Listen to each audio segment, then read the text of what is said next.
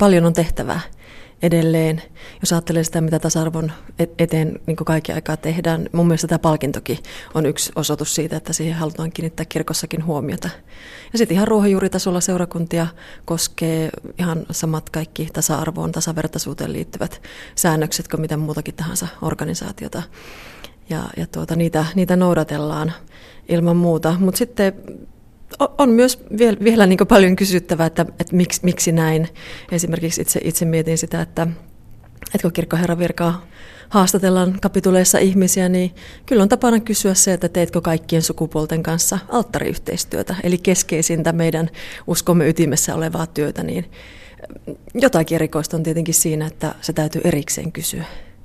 Olet ollut ainoa naispuolinen tuomiorovasti Suomessa. Nyt toki Helsinki saa Maria Heltelän, mutta miksi niin vähän naispuolisia johtajia?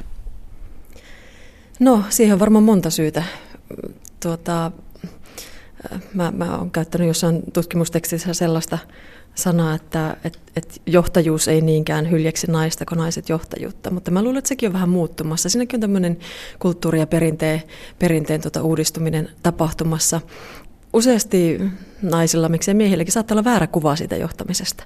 Pelätään vaikka hallinnollisia tehtäviä tai, tai että se on niin byrokraattista tai kuvitellaan, että se johtamistyö vie jotenkin kauemmas ihmisestä tai, tai kauemmas alttarista tai kauemmas toimituksista, jos ajattelee ihan perusseurakuntapapin työtä.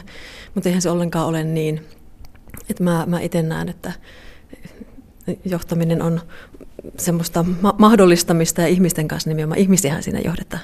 Että kannustan kyllä. Satu Saarinen, et lähtenyt Oulun piispan vaaliin, vaikka moni niin odotti ja toivoi. Miksi et? No ei, ei tuntunut siltä. Se, ei, niin kuin, se pitää lähteä sisältä se sisäinen kutsu ja palo. Ja mä olin ollut siinä vaiheessa, kun tuota, asia, asia tuli Framille niin alle vuoden tuomiorovastina. Ja siihen, siihen virkaan mä olin niin palolla ja intohimolla sisäisen kutsun kuullut ja tässä mä haluan nyt olla. Että se, se vaan ei tuntunut nyt siltä. Voi olla, että joskus joku toinen kohta voi olla erilainen, mutta nyt, nyt oli näin. Että kyllä vaaliinkin lähtiessään täytyy olla se, se sisäinen tunne siitä, että tämä olisi mun juttu. Mitä sinusta kertoo se, että nyt piispakisaan ilmoittautunut nainen ei saanut edes riittävästi nimiä taakseen, jotta olisi päässyt ehdokkaaksi? No se kertoo ehkä yksinkertaisesti siitä, että nimet oli jo jaettu. Et ei se, mä en usko, että tämä liittyy siihen sukupuoleen. Ehkä vähän liian myöhään lähti ne vankkurit liikkeelle. Niin, uusi avioliittolaki, se jakaa kirkkoa. Nuoret karkaavat kirkosta ties minne kasteiden määrä dramaattisessa laskussa. Satu Saarinen, mitä kirkko tarvitsisi tällä hetkellä kipeimmin? Kirkko tarvitsee keskittyä siihen, mikä on perussanoma ja sen niin kuin, esillä pitämiseen – ihmisten elämässä, ihan siinä arkisessa elämässä, aivan niin kuin todellisella tavalla, niin mä uskon, että se riittää. Ja kaikenlaisia vaiheita on kirkko elänyt läpi historiassa, että emme, emme niin kuin hätääntyisi ollenkaan. Eihän tämä ole mikään niin kuin ihmisen asia niin kuin siinä mielessä. Myös luottamusta siihen, että meitä johatellaan. Tuomirovasti Satu Saarinen, ketkä sinun mielestä on heikommassa asemassa ja joiden ääni ei tule kuuluviin tämän ajan Suomessa? No monenlaisissa ihmisryhmissä on heikossa asemassa olevia. Tietenkin tulee nämä aivan ensimmäisenä kaikkein heikoimmat, hiljaisimmat mieleen, jotka, jotka ei ehkä saa ääntään kuuluville ja joita ei katukuvassa näy mutta joista onneksi aletaan puhumaan pikkuhiljaa. Esimerkiksi meillä kirkossa saavutettavuusohjelma, yhdenvertaisuuskysymykset, niissä on nostettu konkreettisesti esille esimerkiksi muistisairaan oikeutta omaan uskon harjoittamiseen sillä tavalla, kun on aina, aina totuttu. Ja tuota, kyllä mä ajattelen, että meidän täytyy jatkuvasti katella sinne marginaalien marginaaliin, niinhän Jeesuskin teki. Sinulla on kaksi lasta, heidät on adoptoitu Afrikasta. Miltä Suomi näyttää adoptioperheen näkökulmasta, kun ajattelet sitä tasavertaisuuden kannalta? Joo, ehkä nämä pari viimeistä vuotta on ollut vähän sellaisia, no suoraan sanottuna vähän pelottaviakin. Että on, on ihmetyttänyt, että mihin, mihin meidän yhteiskunta on menossa ja, ja tuota, ollaanko ihan vakavissaan vakavissaan kaikenlaisia asioita esittämässä, mitä, mitä nyt on, on, on kuulunut. Että, että tuota, ulkomaalaistaustaiset kaks, kaksoiskansalaiset esimerkiksi olisivat tietyn tyyppistä uhkaa edustava.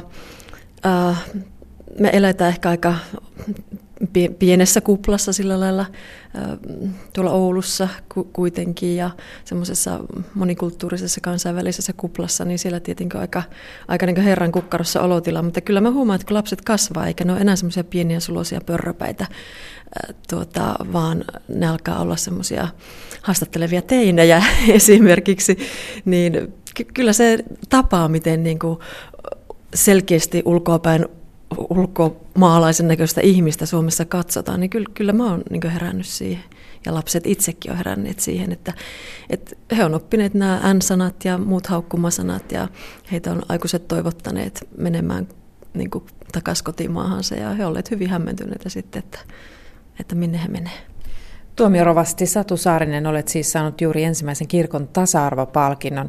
Saat rahapalkintona 5000 euroa käytettäväksi itse valitsemaasi kohteeseen tasa-arvotyössä. Mihin aiot antaa palkintorahasi? No ajattelen, että hyvä kohde on Vuolle Settlementin tyttöjen ja poikien talon seksuaalikasvatustyö Oulussa, Pohjois-Pohjanmaalla laajemminkin. Se työ on sellaista, joka rakentaa oikeastaan pohjaa tasa-arvolle ja sille, miten ihminen kohtaa toisen ihmisen tasavertaisesti ja yhdenvertaisesti, tuntemalla sen oman seksuaalisuutensa, sukupuolisuutensa, arvostamalla sitä, tuntemalla omat rajansa ja sitä kautta tuntee myös toisen rajat. Ja myös mä ajattelen, että se työ, mitä tyttöjen ja poikien talossa tehdään myös, myös tuota, tällaisen seksuaalisen häirinnän ja sukupuolisuutta ja tervettä sukupuolista kasvua tuota rikkovan käytöksen ehkäisemiseksi, niin se on hirmu tärkeää. Ja siellä on nyt meneillään tutkimus, tyttöjen talon teettämä tutkimus Oulussa ja ympäristökunnissa syyskuuhun asti vielä auki tämä kysely, joka vahvistaa sitä, mitä, mitä niin kouluterveyskyselyt on myös tuonut alueella esille, eli että lähes 70 prosenttia ikäluokasta 13-29, jotka vastanneet tähän kyselyyn, on kokeneet jonkinlaista omien rajojen loukkaamista seksuaalisuuden alueella. Eli siinä mielessä mä ajattelen, että kaikki, mikä, mikä niin kuin tuo tätä asiaa esille, niin on, on hyväksi.